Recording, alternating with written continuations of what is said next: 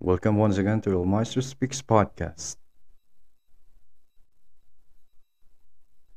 And uh, while we're recording this, this month of July is the so called Cordillera month or Cordillera Administrative Region month. And uh, actually, July 15 is a holiday celebration of the establishment of the Cordillera Administrative Region and uh, as stated in the constitution will be transitioned and will become Cordillera Autonomous Region. And until now we're hoping we're waiting we're waiting that this will be or th- that will turn into reality. So like what we always do when we're doing this podcast solo is that we'll be talking about we'll be discussing history and before I go on, I would like to e- emphasize that um, things I'd be discussing here are based on my research, and I might be um, giving some information that are not. What do you mean? I mean, um, that not that accurate due to the rush of doing or conducting the research but nevertheless, I'm not saying that I, I, I would urge everyone that if you are doing some research about the Igorot history or conducting, yeah, searching for some Igorot history, this podcast is not that. This is just some um, discussion of history, but I would not say that this is 100% accurate. so please I'm urging everyone listening to do your due diligence and uh, conduct your research also. If you happen to heard something here, some information here that is new to you, um, I urge you to verify some of them, right? So last time we talked about the Igorot Spaniard War.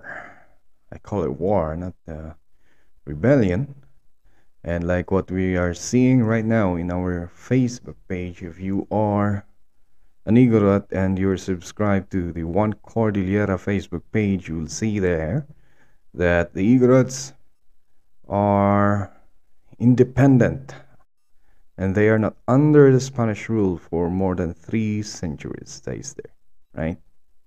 Now, if you're going to look at the sources where they took this, um, that story that you will always see the name of William Henry Scott. So, like I said in the previous podcast before, accounts and uh, history or accounts on history and way of living our of um, Igorots, us, um, during the pre-Hispanic times and in the Hispanic times are so few that sometimes one might wonder if Igorots even existed during those times, right? For the record, they do, yeah, they did exist, like uh, we said before, but they were at times considered a footnote of history. That very few passages or talks about them in the modern history books are written like uh, like what we said before. um, Igorots will only be spoken of, or will be written there, when they want to talk about people living in the mountain that have dark complexion, and not that I'm saying that having a dark complexion is bad, but I don't know. Our Filipinos culture we tend to love those people who have a lighter complexion. And I think it's only in the Philippines that we see people marketing whitening products, right? Now, that is uh, the only time that the Igorots are being spoken of in modern history books. At time, conceptions about them are wrong, yes, exactly. And the worst part is that those misconceptions even found their way to the education sector that if the teacher won't do the necessary research to verify this information, he would be teaching or she would be teaching those wrong notions to the children. Right? So, those are the only times that you'll find Igorots in the history books. Now, with the advent of IPEd education or the indigenous people's education, I'm hoping that this will change, that Igorots here and abroad will also try to dig deeper to learn about their culture and to know more about the ways their ancestors lived. In, search, in searching of our history, there are some few writings that we can rely upon. Like I said before, that writings during this era is somewhat, uh, you have to take it with, like what they say in English, writings during those times must be taken with a grain of salt. Uh, why is that? Because at most of the time, the writings are full of bias. Okay, like the ones I discussed in the previous podcast before. Um, examples are the priest, uh, Spanish priest, um, trying to sketch a caricature of an Igorot as a savage, subhuman, and a human of low intellect. Those are the most, I mean, the common way of portrayal of those writers about the Igorots, right? That's what's happening. Now, um, though most of the writing during those time is like that, like I said a while ago, must be taken with a grain of salt one of the writings that I can find reliable is the book and essays of William Henry Scott. Um, in my opinion, like I said a while ago, um, this is my point of view, and uh, you wish to know more about this person, and then you can uh, also do your research. So, in my opinion, the books written by William Henry Scott is of uh, it's a bit um, reliable, and like I said a while back, it's being used by most of us now in uh, giving or sharing informations about the prehistoric Igorots. Now, to be fair, uh, Mr. Scott is a modern man, unlike the priest who wrote uh, their accounts during the 1500s. Um, Mr. Scott is a an archaeologist in uh, by profession, I should I should say, and um, he also um I, I think it is safe to say that he loved the Igorot culture. So to start with, like, um, this, just a celebration of this Cordillera month, I would like to, I would like most Cordillerans or Igorots to know more about uh, William Henry Scott as a tribute to his um, dedication in bringing light of the history of Igorot to the world. And uh, in this podcast, would be I'd be talking about um, his life, and um, I'd be reading one of his essays, the struggles, uh, the Igorot struggle for independence. So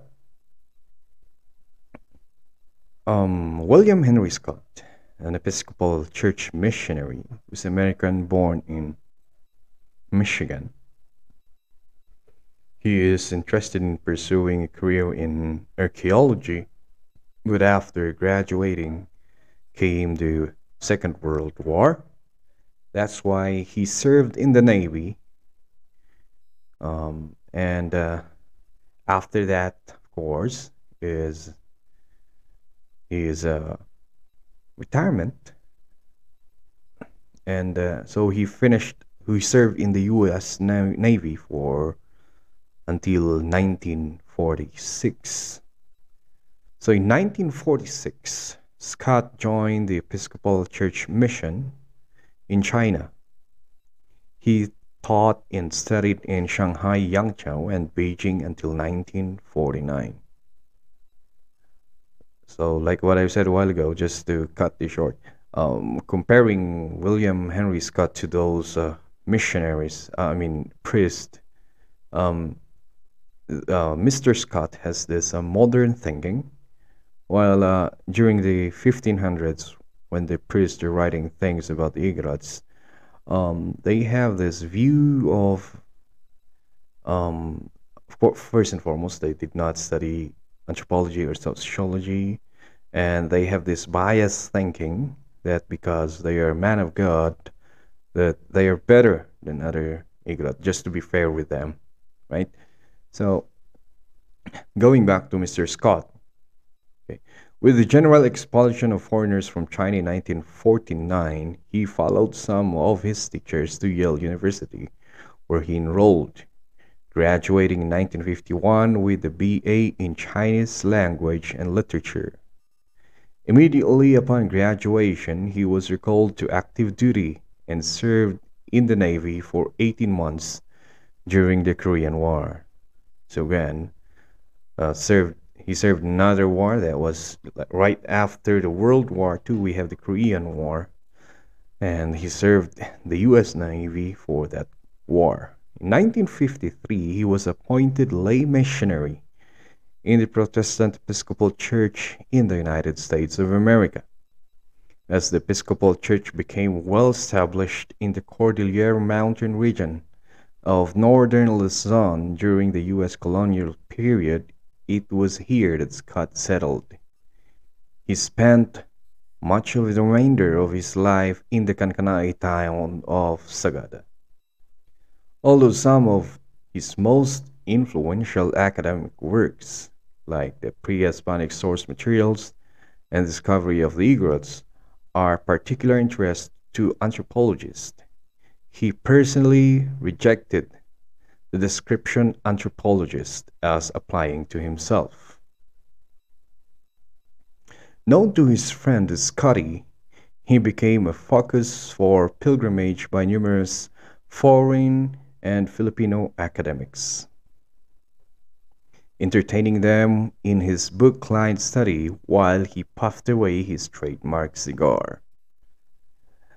The Igorot people came to think of Scott as one of their own, even eventually referring to him as Lakay.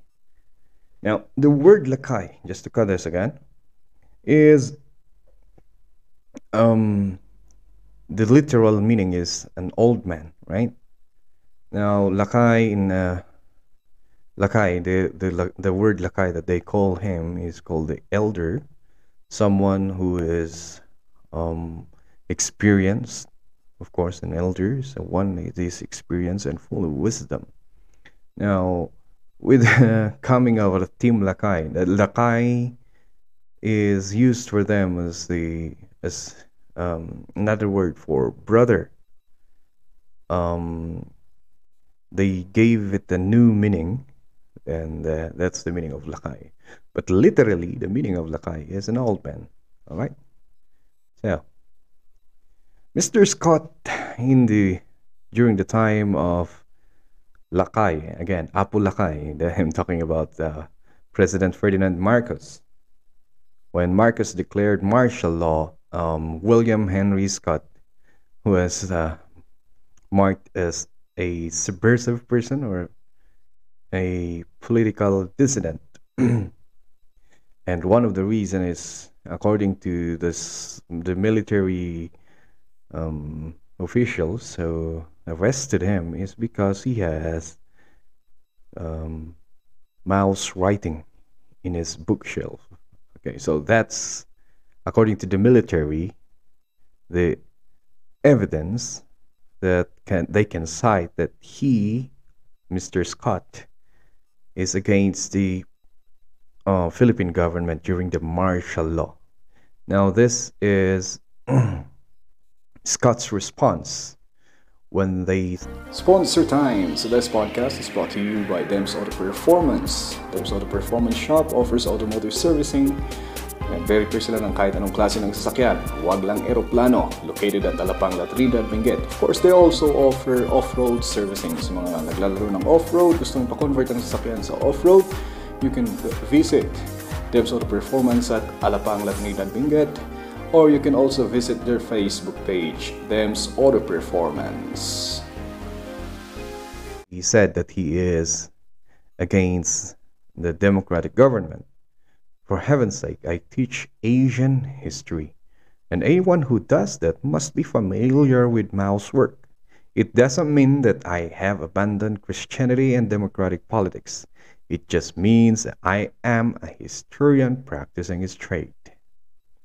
Scott saw his time in Marcos's prison as a validation of his Filipino nationalist belief. And uh, Schlegel recounts Scott saying that he considered the time in jail behind bars to be one of the best of his life because he was able to have a long that conversation with all the most prominent anti-Marcos activists. He shared cell with the fellow historian Zeus Salazar, with whom he had many disagreements and arguments. Another notable fellow prisoner was a young Butch Dalisay, who is said to have put the caricature versions of both Scott and Salazar in his book Killing Time in a Warm Place. As an American citizen, Scott could have easily left Philippines, but he declined and so he faced deportation proceedings. Marcos's outward commitment to legal formalities resulted in Scott being put on trial for subversion. In court, resoundingly supported and defended by friends, students, and colleagues, and by Scott's own brilliant testimony, he was exonerated, with the court dismissing the charges in 1973. I like All right. I like it. I love it. I want some more of it. All right. I don't know where that came from. I'm sorry about that. And Scott was given, going back, Scott was given a memorable and triumphant welcome back in Sagada following his acquittal. He continued to be critical to Marcos' regime. The high level of esteem in which he was held protected him from further persecution, although his situation remained precarious until the lifting of the martial law. One particular article written by Scott titled The Igorot Defense of Northern Luzon was published in May of 1970 was often tagged by dictatorship's military forces as subversive, although it was actually about incidents which took place from 1576 to 1896, the Spanish colonial era. It is even cited as subversive material during the trial of Father Jeremias Aquino, of this common error by the military Scott remarked, since nobody who ever read the article could find it subversive, one doesn't know whether to laugh or to cry. He criticized the U.S. colonial rule continuing U.S. involvement in the Philippine politics after independence, especially U.S. support for Marcos. In this, he pursued a similar line to the Filipino nationalist historian Renato Constantino. So you can see here as an American, um, the one thing I appreciate about him is his um, uh, criticism of the U.S. for involving in the Philippine politics. Not right after the World War II, um, many people does not know that the Philippines gained their total independence after the World War right? And uh, that is sometimes um, very difficult to understand, but in a in the perspective of a leader, maybe we can say that uh, our leaders or Filipino leaders during that time are scared of uh, being left out by the, by the Americans because they need support, so and so forth, something like that. Now, let, going back to Mr. Scott, let's take a look at the writings and lectures of this American author. So, Scott observed the Igorot people of the Cordillera region and preserved elements of pre colonial culture to a greater degree and over a wider area than could be found elsewhere in the Philippines. So, according to Scott, the culture of Igorot is well preserved.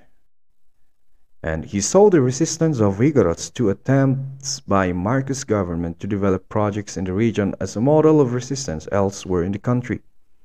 He did not support the view of the Igorot people that the Igorot people are intrinsically different from other Filipinos or the view that Cordillera should become an ethnic reserve. Scott was scathing of views that divide Filipinos into ethnic groups, describing Henry Otley Beyer's wave migration theory as representing settlements wave after better wave until the last wave, which is so advanced that it could appreciate the benefits of submitting to American rule. Views like this resonated in the progressive nationalist opposition to Marcos. So we have this uh, Henry Otley Beyer, uh, another archaeology, who proposed a theory of migration, um, how people came to the Philippines, and then that the the the the theory is that the first people who came to the archipelago are those dark people who have who are nomads they just go from places to places. They go to places where there's food, and after all the food there is gone, they move to another place, and then here came another group of people who have better materials, more advanced than the first one. So that is the a theory of uh, um, Henry Otley Beyer. Now Scott is criticizing this that the from Scott's point of view, he views those people came uh, are the same, and they came from different places, so they have the different kind of culture that um and uh, he he criticized this uh, so highly though um I never heard I never heard of him I never heard of him until I tried to research um some Igor history, and I, I like I like I like his theory better than the um, wave after better wave migration by Henry Otley Beyer.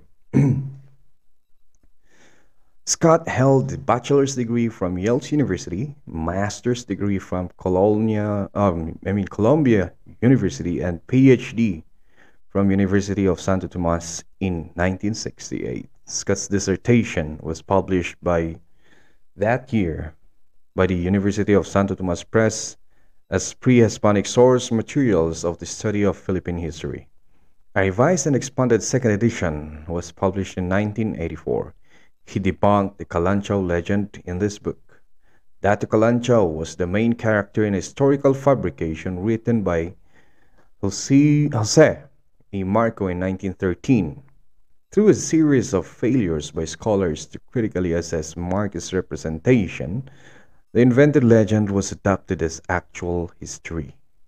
As a result, Scott's work, Kalantiaw, is no longer a part of the history texts of the Philippines. Scott's first well known academic work is The Discovery of Igorots. This is a story or history of the Cordillera Mountain region over several centuries of Spanish contact. Constructed from contemporary Spanish sources, Scott argues that the difficulties the Spaniard encountered extended their rule in the face of local resistance, resulted in the inhabitants in the region being classified as savage race, separate to the tractable lowland people, or lowland Filipinos. Scott adopted a similar approach in the cracks in the parchment curtain, in which he tries to glean a picture of pre-colonial pe- Philippine society from early Spanish sources. This project was criticized by, by Asianist Benedict Anderson, who argued that it yielded a vision of a Philippine society filtered through late medieval Spanish understanding. Scott was um, aware of his limitations, but argued Spanish records provides glimpses of Filipino societies and native reaction to colonial dominion, often incidental to the intention of the Spanish chronicler, which were the cracks in the Spanish parchment curtain. One of the last full-scale book was Ilocano Responses to American Aggression. The foreword was written by Joma Sison, the head of the Philippine Communist Party. The EDSA revolution, which coincided with the publication of the book, obscured the fact that the foreword had been written while Sison was in jail. So Scott died on October 1993 at the age of 72 at St. Luke's Hospital, Quezon City, following that following what was considered to have been a routine gallbladder operation. He was buried in the cemetery of St. Mary the Virgin, Sagada Mountain Province, on the 10th of October 1993. So, his legacy is, um, I'm sorry, in 1994, the Ateneo de Manila University posthumously gave Scott Tanglaw ng Lahi Award for lifetime spent in teaching not only in the classroom but also outside the world by means of broad reaches of his contacts and communications, and most of all through his hundred of published scholarly articles and inspirational which to dis- disseminate and teach honest Philippine history to succeeding generation of Filipinos. On December 8, 2021, the National Historical Commission of the Philippines unveiled the historical marker commemorating Scott a Saint of Mary's School in Sagada. Alright, so that is all about William Henry Scott. And uh, just to um, elaborate more the thing here is uh well he used like what i said a while back he used those writings from those spanish people who lived during the time during the 1500s but he was able to like filter it to show objectively what the Igorots are during those time not branded as savage, but as but a people living in their own ways. So that's what I like about the writings of um, Dr. William Henry Scott. And uh, one of the another important uh, uh, point here that I want to share is that this um, wave after better wave theory of uh, Henry Otley Beyer, if I'm not mistaken, he's the one who theorized the migration theory of the first who came here the Philippines are the Negritos, who are less, uh, who have less, I mean, less knowledge about the modern way of living. Came the Indonesian A and the Indonesian B, and these two Indonesians, I think, are the ones who inhabited the highlands, I mean the Cordillera Mountains. And then later on came the Malays, um, who have better societal uh, societal uh, way of living, living. I mean, have better structures in the society. They have their datu, etc., etc., and uh, they can uh, appreciate a modern way of life, something like that. Now, in his view, he he he likes to think that uh, regardless of how we look at the other people's way of living, we are all equal. And I think that is one of the reasons why he left the Cordillera a lot because uh, he can appreciate the culture of the people there. I mean here. And now I would like you I would like to share to you some of the writings I mean one of the writings that he had And the title of that one is the wait for it. Okay. The Igorot struggle for independence. So what I'll be doing here is I'd be I'd be reading this one and from time to time I'd be giving my opinion on what was written in the book. So I don't I cannot remember Alright, so sponsor time. This podcast is sponsored by Cyspace Tech. Cyspace Tech apo tagi-offer ti services like formatting, software installation, file recovery, printer resetting, kanda dumapay related to computer of course. And uh, ag home service da po ti computers. Kung ang kayong makarwar, you can contact Cyspace Tech, CY Space Tech through their Facebook page. Dahito'y Cyspace Tech apo kat available lang in the locality of Mankayan. the time when he wrote this. with um I'm I had a very hard time looking for this one, so I forgive me if I will mispronounce some words here. Um, this one was um, a lifted out from a real book by the computer, and there might be some typos right here that we might be encountering. And uh, nevertheless, I would like to share this with you The Igorot Struggle for Independence by William Henry Scott. This is like a seven pages of article. And if you want to have a copy of this, this is in, I found this in the United States and its territories. Like, oh my goodness, I cannot remember where I, I lifted this out. Anyway, you can just type it in the uh, in Google and you can find the article.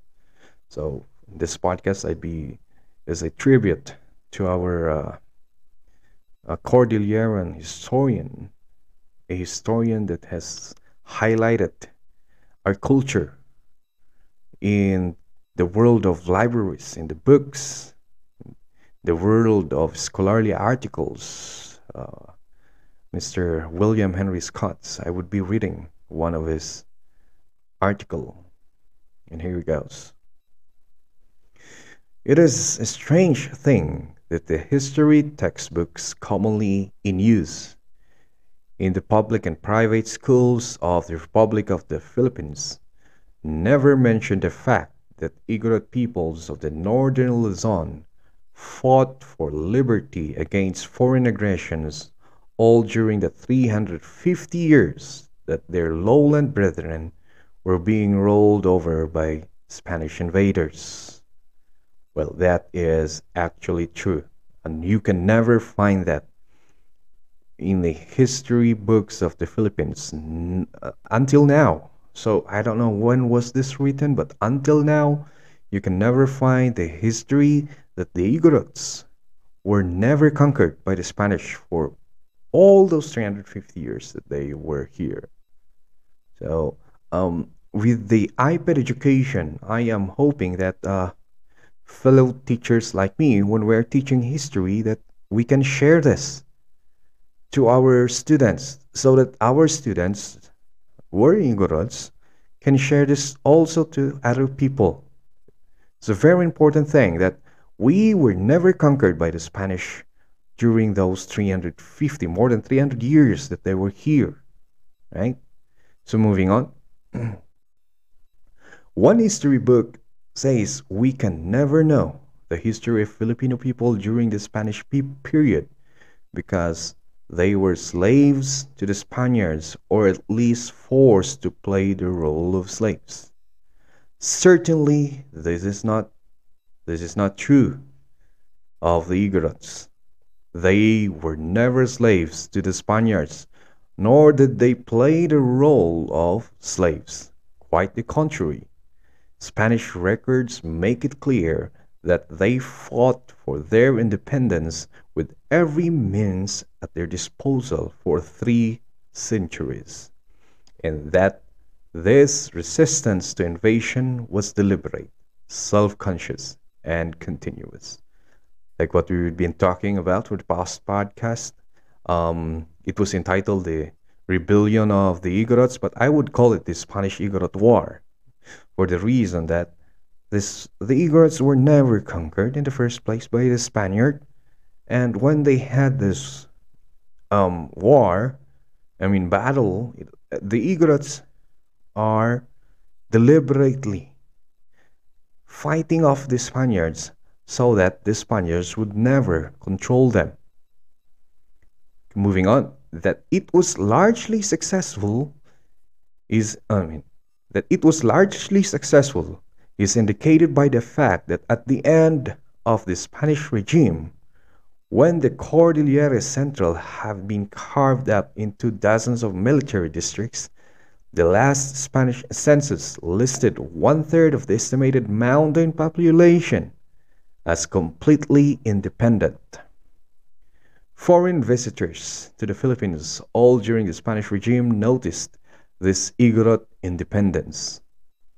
An Italian traveler mentioned mentioned it in 1696, a Frenchman in 1766, an American in 1842, a German in 1878, and an Englishman in 1896, all in those years, while our, the people of the lowland in the Philippines are under the Spanish rule other people from other countries, I mean, acknowledged that Igorots are independent and they are not under the Spanish rule during those times.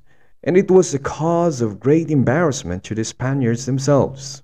When Governor Diego Salcedo landed in Aparri in 1662 and traveled to Manila through Ilocos and Pangasinan, he said he suffered a sense of shame to see all those mountains inhabited by the Igorots, owners of the gold mines and enemies of the Christian. I would like to say this again. So, according to Spanish, I mean, Governor Diego Salcedo, the mountains by the Igorots, the owner of the gold mines and the enemies of Christians. So in 1779, an official said, It is certainly a shameful thing for a nation to suffer such disorder without demanding satisfaction for the Igorot crimes against our vassal natives, and a mockery on, and cause for laughter among other foreigners. And a hundred years later, Governor Primo de Rivera wrote almost same thing. It is certainly humiliating. Paper reared before the Cordillera Congress for National Liberation, Mountain Province National High School. I mean, I'm sorry, that was not included there. So it is certainly humiliating. I'll do it again. It's according to Governor Primo de Rivera. It is certainly humiliating for Spain and her government at home and abroad, to realize that thousands of human beings, some at the very doorway of the capital, and many others within the site of Christian towns with government forces and authorities, not only live in pre conquest backwardness, but commit crimes even to the extent of collecting tribute from Christian towns themselves without receiving any punishment for their boldness. Of course, the Spaniards did not consider this resistance a fight for independence. They considered the Igorots to be bandits and savages and lawbreakers because they did not submit to Spanish rule like the land or lowlanders. And they explained the Igorots' defense of their liberty as instincts of uncivilized tribes who had always been at war with their more peace loving neighbors. Wow. An explanation. But the first generation of Spanish records do not make it clear that the Igorots' lowland neighbors were peace loving, or that the Igorots were their enemies. Quite the opposite. They make it clear that the Ilocanos and the Pangasinenses and the Igorots were business partners in the gold industry. So that is before the Spanish came, we just to highlight it, that Igorots conduct business with their lowland neighbors, like the Ilocanos and the Pangasinenses. And um, in some accounts I have read that there are some Ilocanos also that lived in the communities of Igorots in Bontoc. Right? So moving on. A Dominican account of 1593 says that Igorot brought their gold down to their special friends and agents in Pangasinan. In the Tamox book by Dr. Antonio de Morga in 1609 says Igorot mined the gold but the Ilocanos refined it and distributed it to other places. When the first priors went to Mangaldan, Pangasinan in 1588, they found the people were making regular business trips to the mountains and worshipping a mountain god called Apulaki. In 1745, the place that is now called Aritao, Nueva Vizcaya, was inhabited by Panipo Igorots, who also inhabited villages high in the mountains of what is now known as Cayapa Municipality in the southern borders of Ifugao. And when a Kalinga chieftain revolt, raised revolt in Isabela in 1787, the mayor of Camarag, who remained loyal to the Spaniards, was his own brother. Considering the similarity of the present languages of Pangasinan and Benguet, and of Isinay and Lagawe, who can say where the dividing line between the Highlander, Highlander and the Lowlander was when the Spaniard arrived in the Philippines. So we really cannot say. So in this one, um, Mr. Scott is posting a theory that there is no real line, I mean, of separation between the Highlander and the Lowlander, as stated a while back.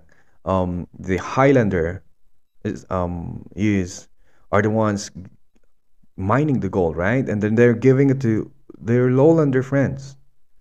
And um, we cannot really, during, before the Spanish times, we really don't know um, where we can put a divide of where the, who the Highlander is and who the lowlander is.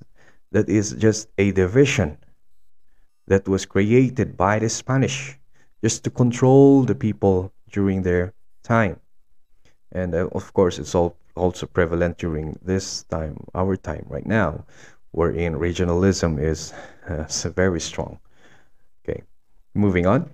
As a matter of fact early spanish accounts don't even make it clear that highlanders and lowlanders were very different racially and culturally.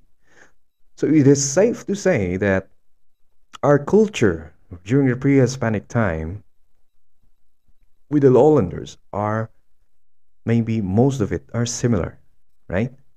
The first missionaries in Zambales, Pangasinan, and Cagayan said the natives were all headhunters there.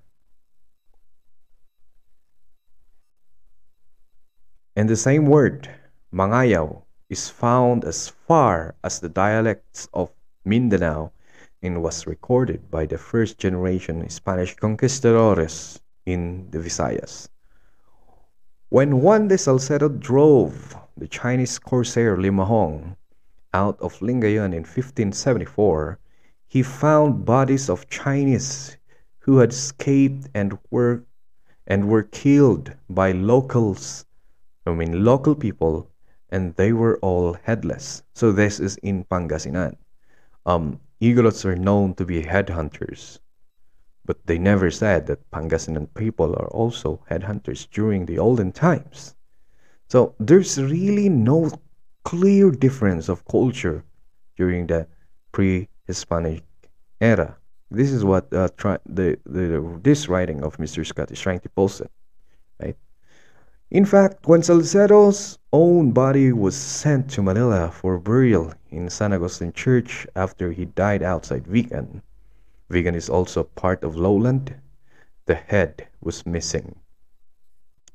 The natives, I mean, the native mountaineers of Panay, who were also unconquered by the Spaniards, this they dig up their ancestors' bones and buried them again after cleaning them just like the Ifugaos.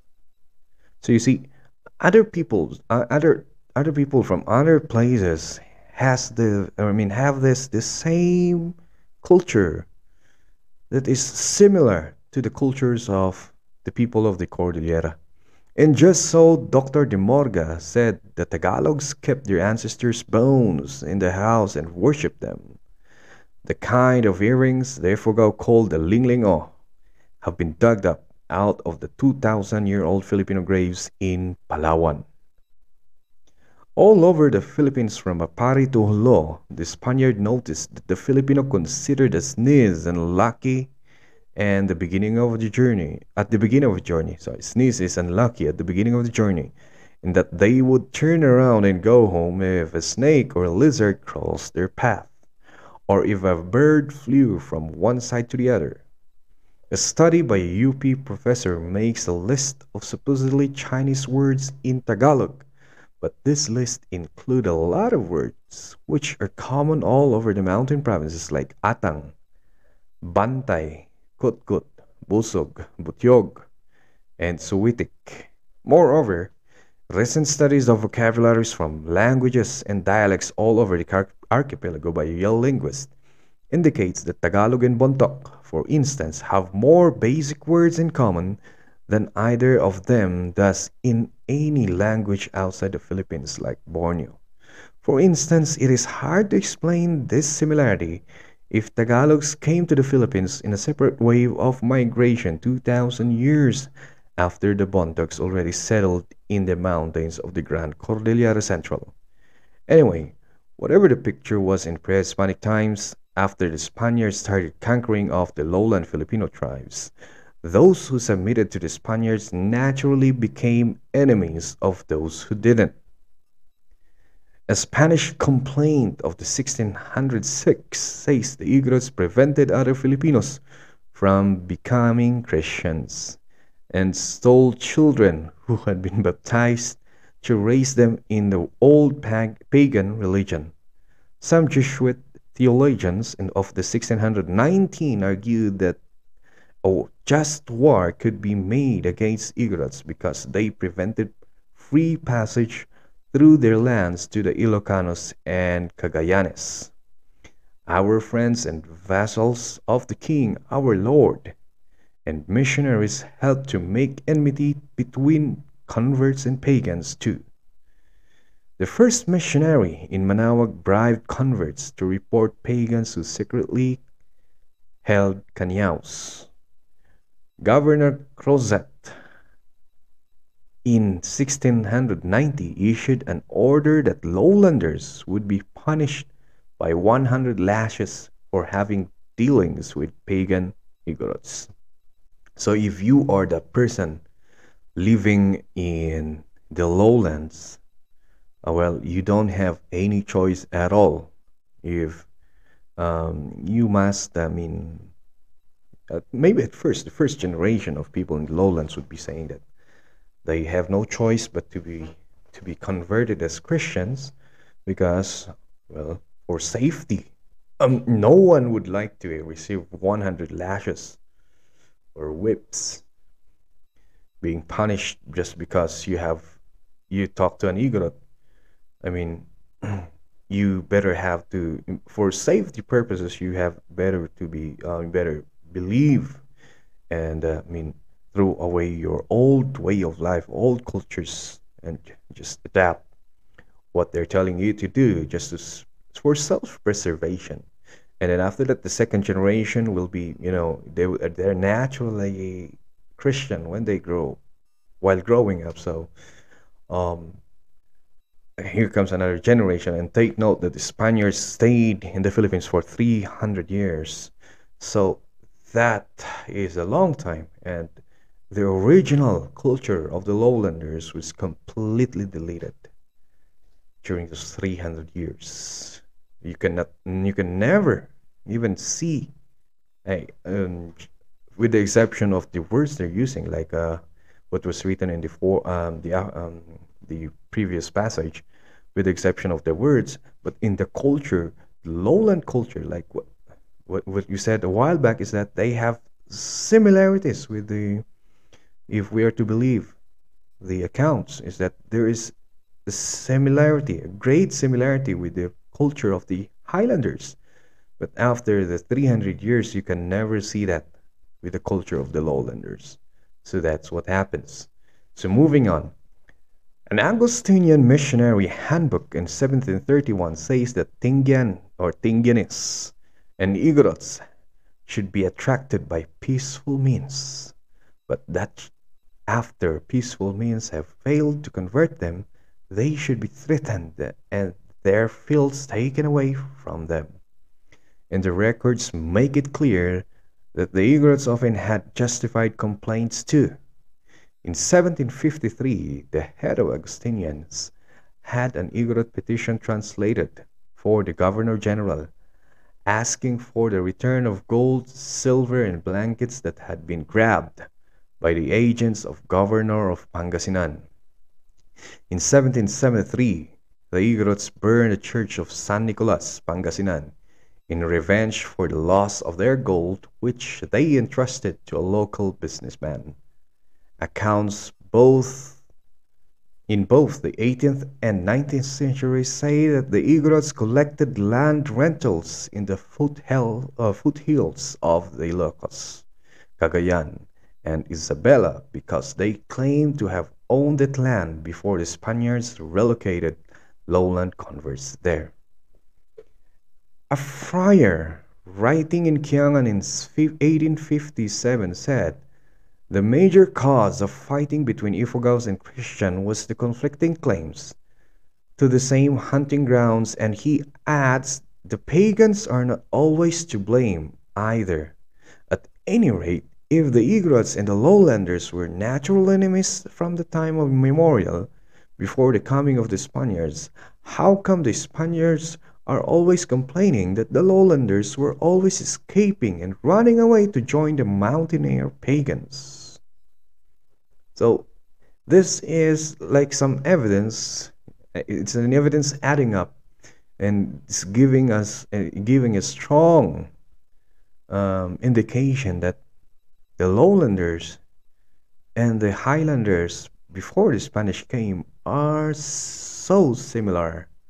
Then one of the reasons maybe is that some lowlanders are trying to escape and going to the mountains to join the mountaineer pagans, as they say. Right? So, if you are a person who has a different culture from that of the Highlander, you would never attempt to go to the Highland, right? But if you're so familiar with the Highlander, then most often than not, you would be going to the mountains because you know them very well, right? The 17th century petition calls Igorot a den of thieves where delinquent Christians take refuge and escape the law. And after the Diego Silang uprising in 1762 to 63, the Governor General called it a place where rebels take refuge because they are their allies and our enemies. So more and more, we're looking at the, looking at this writing more and more. I mean, examining it, you we can see really that lowlanders during those times and the mountaineers, the Igorots, are just the same. As a matter of fact, the whole population under the control of the Spaniards and the locals went went down by one sixth during the first 25 years of the conquest. One of the modern scholars concluded that they all escaped the mountain provinces. I mean, and Father Lambert, after the a careful study of the internal evidence of the Ifugao Hudhuds, thinks all the Ifugaos migrated into the present province of Ifugao after the Spaniard invaded the upper Magat River Valley. Alright, just a moment here, and we are going to put back the music. Okay.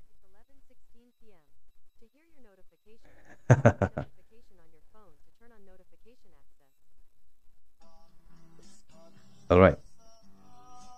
So continue. Um, just had a little uh, mistake on my setup here. But moving on, modern Filipino writers seems to have be just as slow as the Spaniards to give credit to the Igorots for their defense of their homeland. Again, I want to repeat this because um, this was written like uh, during the 1990s, maybe I suppose. But even the writers right now, so I'll repeat this again: modern Filipino writers seems to be just as slow as the Spaniards to give credit to Igorots for their defense of their homeland. Right? History professors in Manila classrooms have been known to say that it was all just an accident of history or geography. By this, they mean either that it was too much trouble for Spaniards to invade the mountains or that they didn't want to do so in the first place.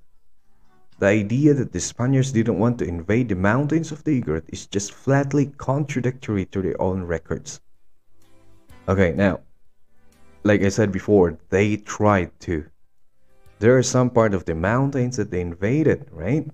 But in the history, like uh, there are some accounts that when they go to the mountain because of the of, because of the ferociousness of the Igorots when they're going to war with the Spaniards, um, that the Spaniards really um, didn't want to. They are scared. Just bottom line, they are scared of going to the mountains because of the continuous attack by these Igorots. Of course, the terrain helped. That uh, for uh, that's why the Igorots are. Um, I mean, were able to um, held their own against this uh, more modern weaponry of the Spaniards. But of course, they uh, saying that the Spaniards um what do you call this one it, it, was too much trouble for the spaniards to invade the mountain. It's like um i um it's like neglecting to study more of what was the reason why the spaniards were not able to right? First and foremost they were so interested about the mountains because of the gold and for the reason of the expansion of the spain's um, land, I mean, this expansion of the Spanish um, colonial territory is because of the three G's, right? Gold, God, and glory. So, and gold, the gold that they're looking for is in the Cordilleras. So, and again, like what, if just thinking it that way, you would you would see that the reasons of like the history uh, history professors of Manila, like uh, what Mr. Scott said, is really not a reasonable reason. Okay. Now, Mr. Ka- Mr. Scott said that the idea that the Spanish didn't want to invade the mountains of Igorot is just flatly contradictory to the records. They heard about Ilocos gold mines before they ever set foot in Luzon and it only took them five years after the founding of Manila to reach the Baguio mines. They established short-lived forts in Buea and Antamok in 1620, 1623, and 1624, and in Mankayan and Lepanto in 1668. But they were never able to stay until the full invention of modern repeating rifle. Hundred years later, they tried to open road through Igorot territory between Pangasinan and Cagayan. And in 1750 began 150 war with the Ifugaos. In 1767, they were repulsed by, Kiangan, by Kiangan in Kiangan itself. In 1793, they were met by natives wearing metal armor and during the 19th century, they made literally dozens of expeditions into that province. Again, these accounts never made it to our history books.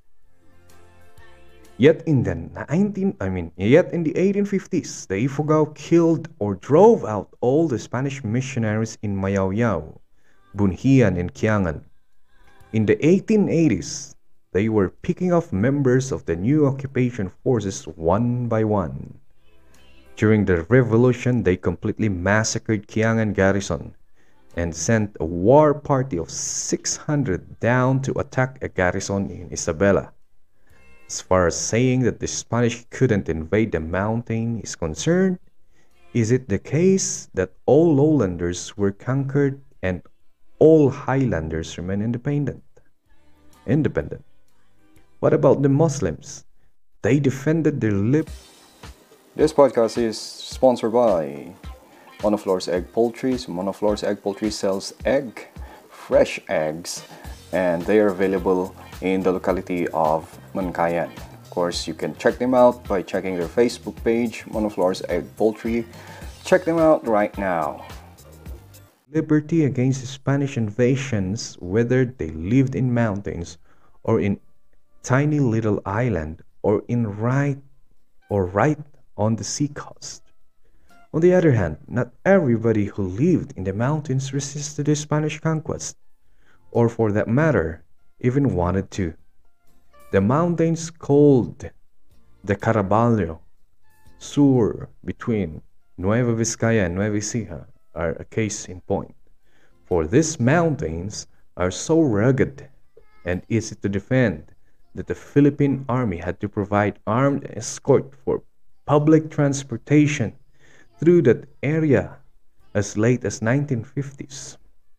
When the Spaniards sent four expeditions through this area in 1591 and 1594, the people of some villages welcomed them and paid them tribute. But in other villages tried to fight them off, and still others completely repulsed them.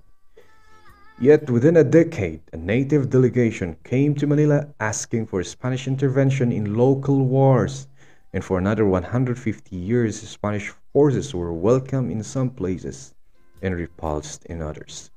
So right here is comparing the um the way Igorots have in other uh, I mean other say for example the Muslims have defended their places during the Spanish regime and comparing it to this place here in Caraballo Sur where they greatly welcomed for some reason um, they welcomed the presence of the Spaniards in their place, though some of their neighboring uh, area, neighboring area of that air, I mean, of that mountain, repulsed the Spaniards. So moving on, the people of Saint Catherine's Mission, Buhay, for example, only six kilometers away from Aritao, always welcomed the conquistadores and their missionaries, while in while the Panipo Igorots of Aritao fought them off from behind stone walls until 1745. Yet Buhay was built on top of rocky mountains so steep people needed ladders to climb up while Aritao was exposed to attack right in the open plain of Magat Valley. How come Buhay submitted but not Aritao? Besides, the Igorots quickly learned that living in the mountains did not spare them from Spanish attacks. Right, so he's comparing so just to just to discredit the claim that because of the the terrain that's the reason why the spanish did uh, that's the reason why the igorots were so successful in fighting off the spaniard and he um, mr scott cited all the places wherein um, some of the some of these places are have a, a good terrain for def- defense but they submitted to the spaniards and comparing to other places like in Aritao, say for example, who were successful in fighting off the Spaniards. So, just to discredit the the, the theory that the reason why these Igorots were successful in defending their places is because of the terrain. Moving on. Besides, the Igorots quickly learned that the living in the mountains did not spare them from the Spanish attacks. So, like what I was saying a while ago, in 1755, a Spanish friar went to live in the village of Tonglo, near the public school in the present municipality of Tuba outside Baguio. After he destroyed their idols, they threatened to stone him to death, and a few months later drove him out. So they allowed him to go there, but then if you say, if you tell the Igorots that they, they are worshipping the wrong god, they will be sending you away. since they were the only, since they were only a day's hike from the Spanish garrison on the coast, they must have known they were risking punishment.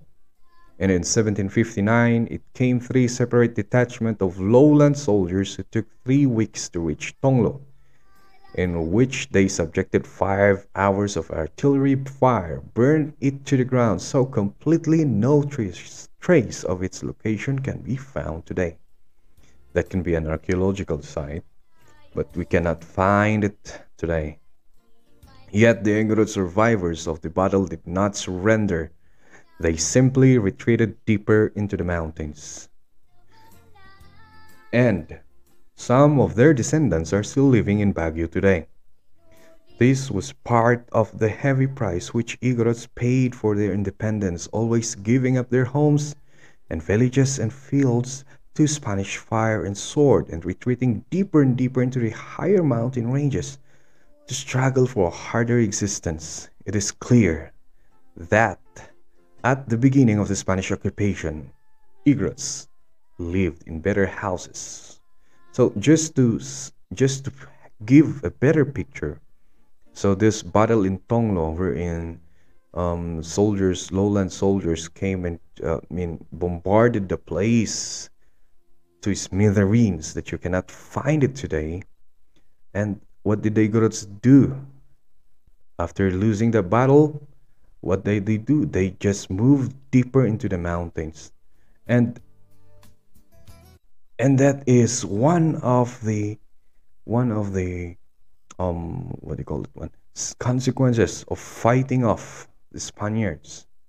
So if you say that the Spaniards the Spaniards didn't uh, want they didn't want to I mean what do you call it one they want to conquer this the mountains because of the terrain, then why did this happen? And just to show you that the Igorots suffered a lot because of this war that they had with the Spaniards. Just to give you a picture, according to this one, um, Igorots lived in a better houses, bigger than the date later. Um, before the Spanish came, the houses of Igorots are bigger, according to some accounts. And well, I trust Mr. Scott because I mean he's an archaeologist and made, made really made his research. So I trust him if he says that during the olden times before the Spanish came and before the war that they had with the Spanish, Igorot's houses are better and they live in a bigger valley, villages. Right? The 1620 expedition to Baguio found fortifications so solid they used them to build their own fort. So they have, uh, but the the in Baguio 1620 expedition, they can see this fortification that is so good that Spaniards use it as their own uh, fort. The 1740 account says Igorot houses were so spacious three families could live in one of them. In 1759, expedition found a settlement with 35 large houses, all made of boards, arranged along a regular street, with a plaza and a kind of church for their pagan ceremonies. When Galvey entered the Trinidad Valley in 1829, he found 500 houses there and started burning them. In 1883, there were only 50 left. So one of the reason maybe that that's why it, it devolved, the Igorot house devolved from just a single room house is that because they keep on moving. They are moving to a deeper, deeper part of the mountain because of the constant attack by the Spaniards. In 1883, there were only 50 left. We're talking about the house in the Trinidad Valley. And a German traveler in 1861 found Agno Valley full of stone walls in the fields, all grown over with underbrush. And he reported, Today most villages bear the stamp of misery and deprivation. The fields are badly maintained. The stone walls around the houses are falling down. The big villages of Galvey's time have been deserted. When the Igorots were not literally overwhelmed, overwhelmed by sheer number of firepower, however, they proved formidable opponents. No Spanish force ever maintained a garrison permanently on the Cordillera before the Remington ri- repeating rifle replaced the old musket that were almost useless in wet weather. The gold mining drove Igorots drove off two Spanish expeditions before they could sample the ores. When Martin Quirante was finally successful in carrying own gold samples in 1625, he brought along 85 Spaniards, double number Salcedo, double the number Salcedo took to the Ilocos in 1572 as well as 750 Chinese, Japanese, and Filipinos. Nor could the Spanish government guarantee protection to their lowland vassals from Igorot attack. In 18th century, a Spanish historian says the Ilocano farmers had to work their fields with a sickle in one hand and a weapon in the other. The traveler could not use the royal highway along the coast without armed escort. When one officer proposed an attack on the Igorots in 1796 the, and told the governor it would be an easy victory, he replied, Don't forget to make an estimate of the pensions of the widows and the mothers of those killed in the battle. Just to show you how Igorots will go to the battle. Okay? It is already expected that when you go against them during those times, that a lot of people will die. That's why they say don't forget to make an es- estimate of the pensions for the wed- widows and mothers of those that will be killed in battle. The traditional Igorot arsenal consisted of, so this is what Igorots used to go to battle with them consisted of a wooden shield, bamboo lances, a highly effective stakes planted in grassy trails to strike their enemies in the ankle or foot. Bows and arrows were only rarely used, and iron weapons like spears, bolos, and head axes only appeared later.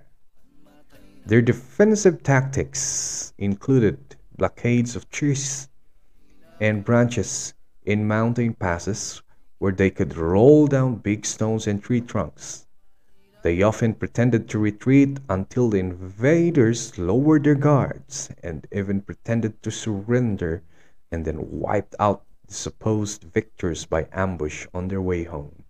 Like what I said, um, one account says that uh, so they were they they went and chased them and then they were gone and then suddenly they appear and attack them again and then they are gone again. So they it says that they are hiding. They just came out out from the fog. Now the mountains mountain mountains of the cordillera is sometimes foggy. And that includes uh, that added more uh, fear from the heart of those soldiers because they cannot see who is attacking them. I, I'm looking for that book where I read the one until now. I cannot find it. More especially, they tried to keep all their trails and villages secret and killed their fellow Igorots who acted as guides for the enemy. The Spanish friar wrote in 18, I mean, in 1789 those who come down to trade in the lowlands are only men or chieftains in whom they have confidence never women or children or slaves. Is if you ask them for information about their land and mines, they just act dumb. And if they say anything at all, it is just lies or nonsense and only leaves you all the more confused. But whether the Igorots were better fighters than the Spaniards or not does or not does not answer this question why they remain, remained independent and their lowland brothers submitted to the Spanish conquest because the Spaniards were always so few in numbers and the lowlanders could surely have overcome them if they really tried to do so. Between the 1572 and the 1872, the Filipino population paying tribute increased from 500,000 to 5 million, yet there were never more than 2,000 Spanish soldiers in the whole archipelago. Jose Rizal explained this phenomenon by saying the people were accustomed to bondage and would not defend themselves against the invaders and would not fight for them. It was just change of masters. I mean, one of the reason maybe is that, like what we said a while ago, uh, invasion or con- um, con- conquering other people happens in different angles. Like you can conquer them physically, and you can you can conquer their mind, wherein uh, the use of religion is a very strong one, where they Christianized they Christianized the the I mean the Filipinos, right?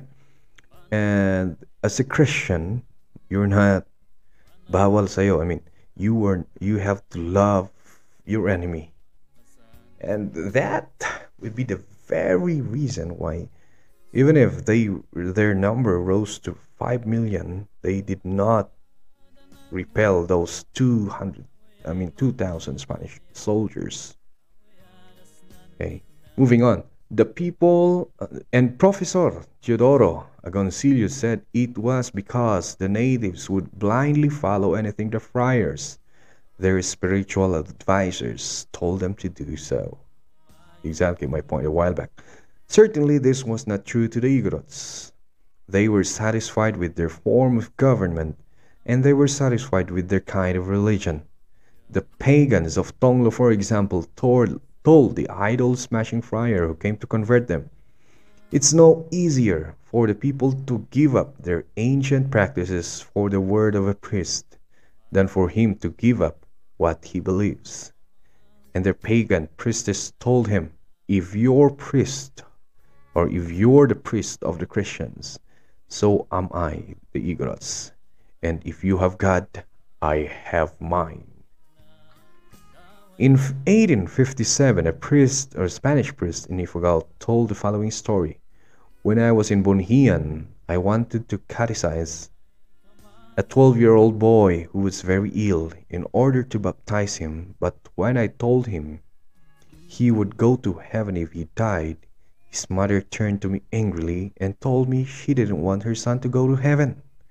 Why not give him some medicine and cure him and leave him in this world? And when the priest tried to persuade an old Igorot of Somadal it was unsanitary to bury the dead under the house, he replied, But don't you understand that if we bury our dead out there in the cemetery on the mountain, they will come back at night, take up their bodies, and eat up all our camotes? The whole Igorot attitude toward their religion may be nicely summarized in 18th century statement they made to some lowlanders. The fiestas of the Christians aren't worth anything because it's all just a lot of noise making with bells and drums and muskets. And then everybody just go home to his own house and eats what little he has. But the fiestas of our leaders are not like that. They are good tasting and satisfying, and they don't have all the racket. They kill animals by the dozens, and everybody drinks until he passes out. Among you, anybody is mayor or a headman, but our leaders are never changed. No matter how much they spend, they always have more. Some Spaniards themselves understand understood the Igorot pride in their own way of life.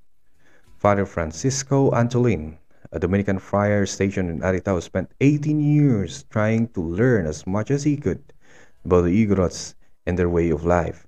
and he wrote a long book about them in 1879. The following is a quotation from a description of the Igorots almost 200 years ago. Small population of Filipinos is usually attributed to smallpox, venereal disease, and leprosy, or to wars, deforestation, tribute, division of land, migration, and similar things. But the Igorots have practically none of this. They take sufficient care of the mountain passes to prevent the entrance of smallpox and other epidemics from the Christians. They don't navigate seas or rivers, nor do they leave their own country. They have nobody to order them, order them to row, act as cargadores, or cut wood. They work, eat and drink as they wish, and when they like. They have few long-range wars.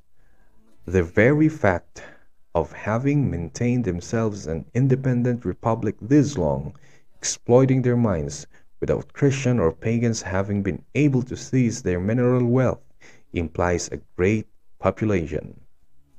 If they were few and not disposed to cooperate among themselves, they would not have been able to resist becoming Christian and obedient vassals until now.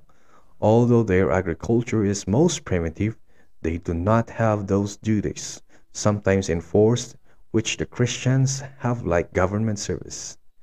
Running messages, making roads, attending church, and various tasks incompatible with work and cultivating their fields.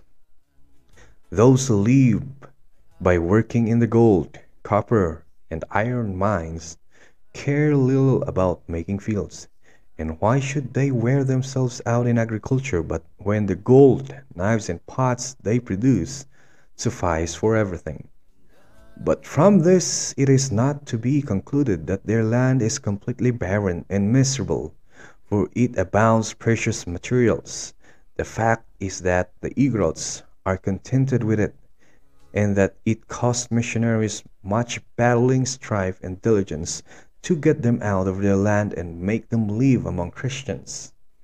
They give many reasons for not coming down. They say the town of the Christians are very hot, that there is much smallpox and many epidemics, that there are crimes, robberies, and conflicts between people, and that there are many to give orders and make the poor people work.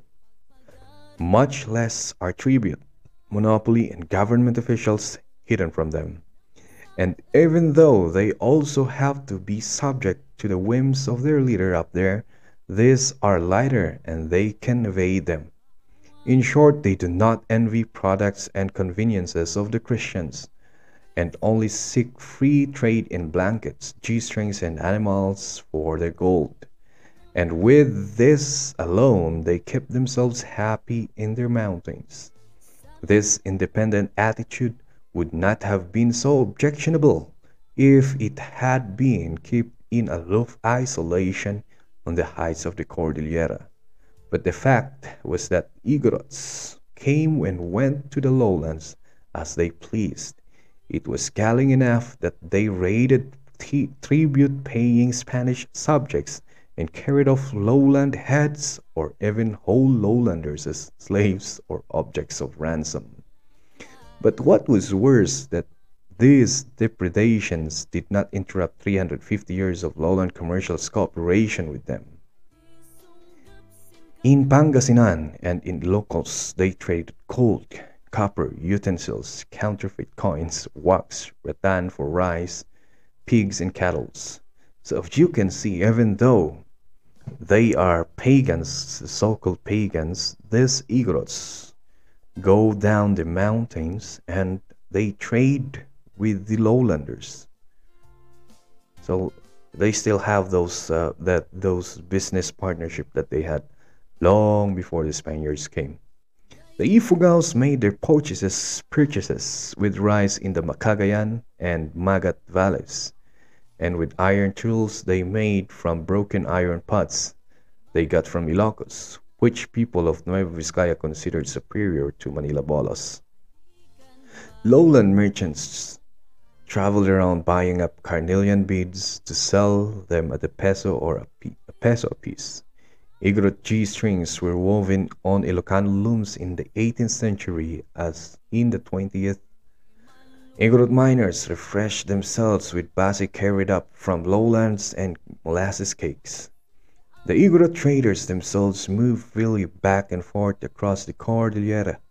They sold Ilocano iron tools in Nueva Vizcaya as early as 1690 and 1780 a missionary in Aritao sent letter to fellow friar in Bauang by some Ifugao traders from Tinok. Nor these Igorot traders completely ignorant of the lowland politics. Either a native of Cayapa told the Spanish friar who was trying to convert him in 1785, so what about these Englishmen who captured Manila? They were white men and Christians, weren't they? This untaxed trade was especially objectionable in the case of the Igorot gold monopoly. Neither a king nor a missionary could put the gold out of their minds for a very for a very long. Priests called it magnets of men's heart and preached that God had hidden the gold in the most remote parts of the pagan world to attract greedy Christians there so the gospels could be spread uh, one of the reasons why they want to go to the Igorot country. When King Philip III foolishly took Spain into the Thirty Years' War, he wrote to the Archbishop of Manila, With your experience in the island, you will now, you will know the importance of maintaining them not only because of the Christian faith, which is the main reason, but also because of the condition of our royal treasury, and so because it is necessary above everything else to have necessary treasure of or money for it. It deemed that the only and chief solution must be exploit those mines of the Igorots. When Governor Salcedo sent out expedition in 1668 to Mankayan, he ordered them, even if you came across the gold mine, make no show of stemming them nor look for them, because it should not seem that you have any other aim than to reduce their souls to God. Save the exploitation of the mines for later. This expedition of Igorot gold mines, however, were all so expensive and so unproductive that after the failure of the 1668 entry to Lepanto, the Spanish government never attempted another one. So, they tried i think during this time this was the time where the spanish royal uh, treasury is um, i mean having hard time and the uh, the economy the economy of the spanish uh, of spain is uh, going down uh, for reason I, I, I cannot tell you because i'm not a historian but it's during this time that they were they were really looking for gold, of course, using the name of God as an excuse to find those gold. However, when they came to the Igorot country, um, they they failed. Um, they tried a mine in Lepanto, but they did not continue for some reason we don't know. So they never had another one. So, uh, and right now, Lepanto Mine is one of the biggest mining company here in Benguet. By 1800s, however, a new economic crisis arose with the Igorots. This podcast is brought to you by Millennial Tech. Millennial Tech could repair the printer, install the CCTV, repair the cellular phone, computer, and other electrical appliances. For more information, mabali na ibisita nyo ida uh, Kubo Building, Proper Abatan, Buguias, Benguet, or you can contact them through their cell phone number 0910-255-0382 or you can visit their Facebook page, Millennial Tech.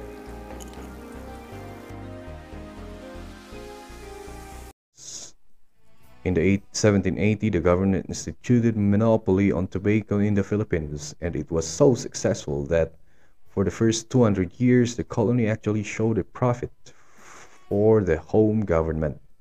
The monopoly prompted, uh, promptly became an object of sabotage by the Igorots. They only, they not only grew contraband tobacco themselves, but carried it all the way to Cagayan to sell illegally to the Ilocos. At first, this Igorot trade was winked at under hopeful policy of trying to track them, and under the illusion that not much money was involved.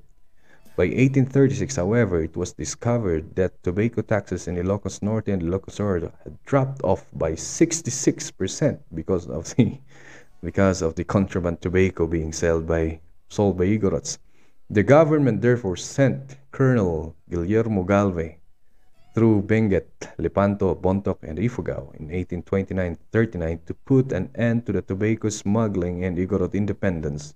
But still, even after their fields were burned, their villages leveled, and their populations decimated by smallpox carried by the soldiers, the Igorots continued to evade the monopoly. So the government agreed, agreed to exempt them on the understanding they would only sell their tobacco to a government station.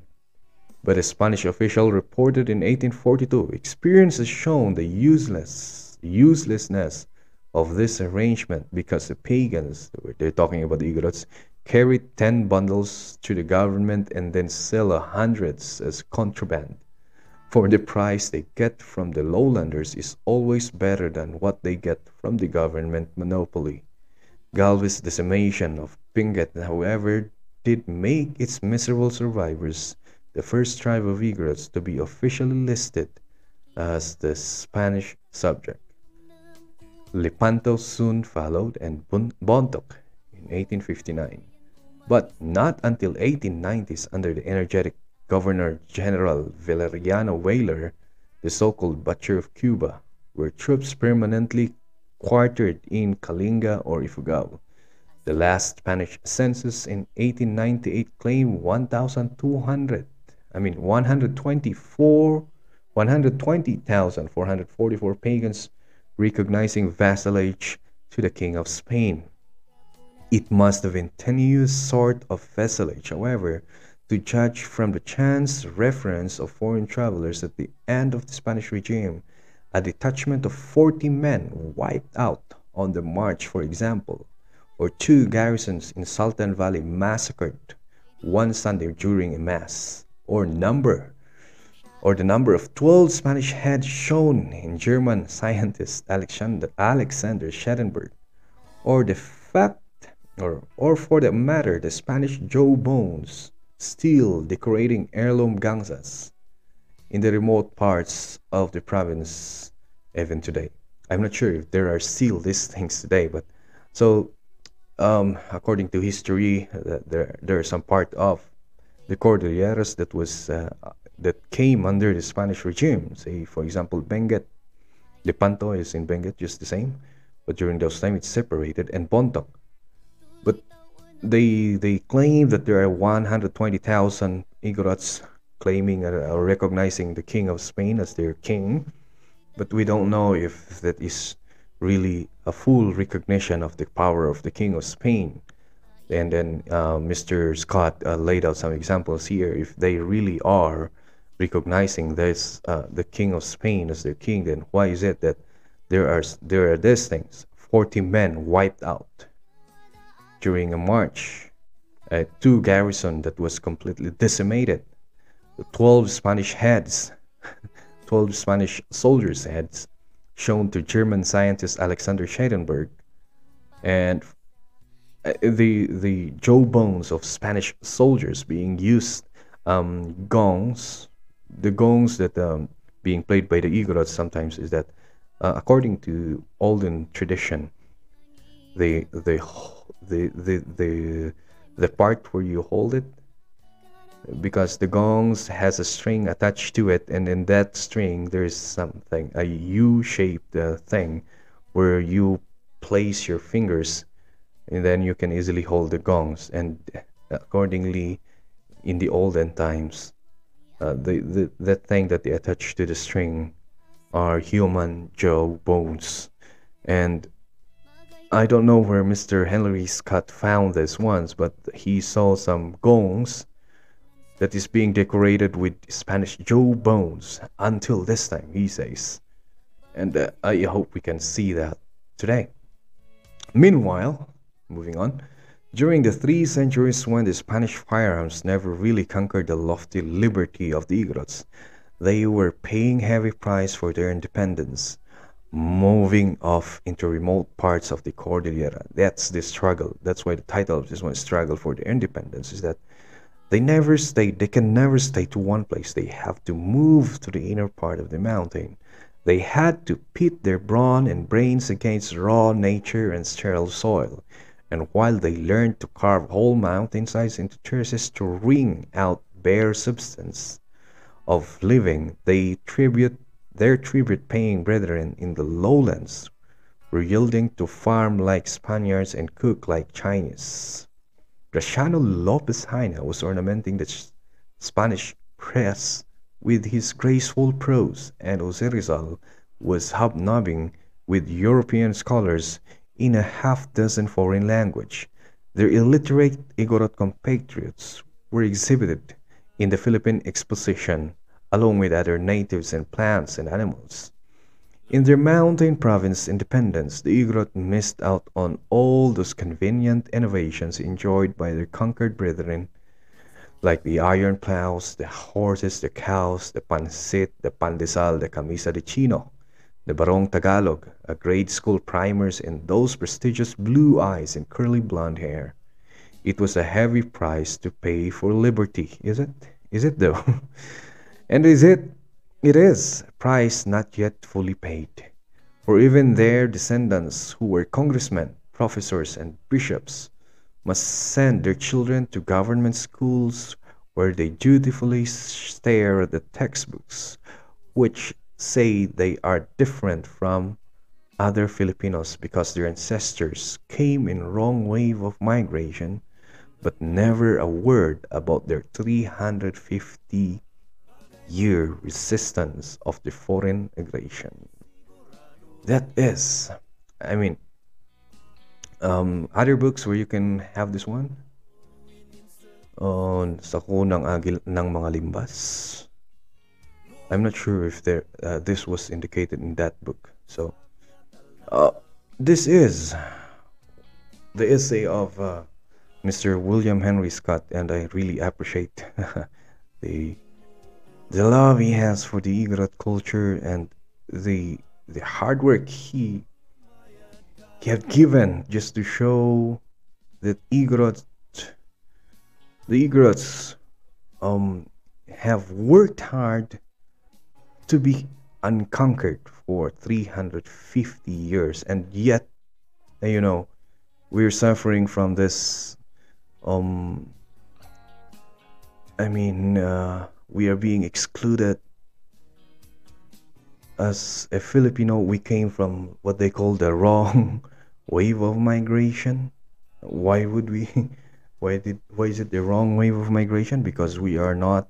We are not. I mean, we are not modernized. The so-called we are not so-called modernized. I'm not sure, but until now, um, if there are some issues about Igorots, the only time that we are being uh, uh, i mean we, we are um, written in the book is when somebody made a mistake of describing us They're describing us to be dark uh, not that there's something wrong with someone who's dark but uh, describing us to be uncivilized and putting us in a place where uh, putting us in a uh, picturing us as a very I mean an early early times prison.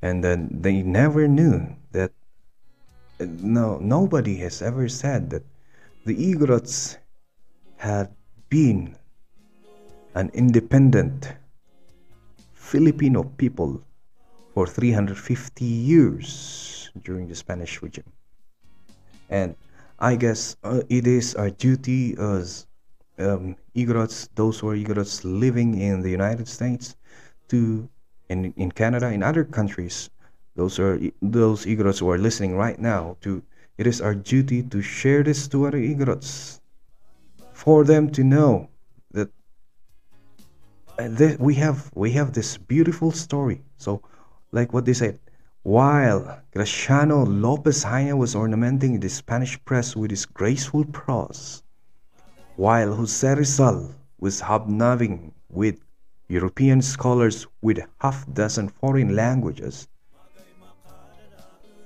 uh, we are still enjoying our independence. You see?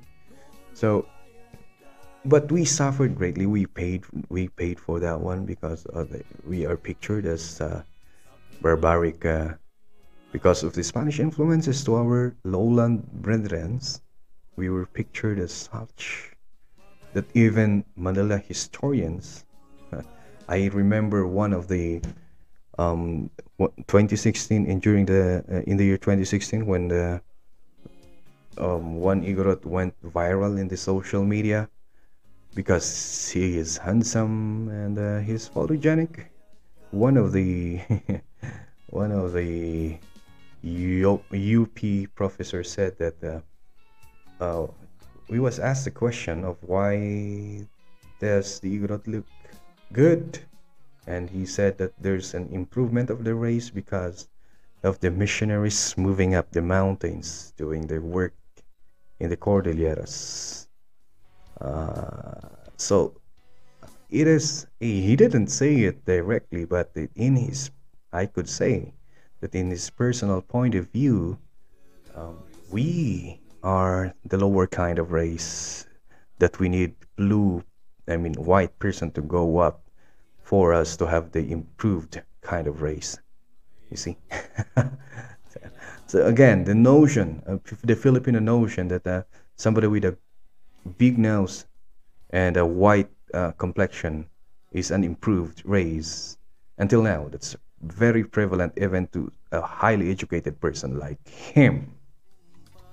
All right, so this is one of the great writings that was written by uh, William Henry Scott.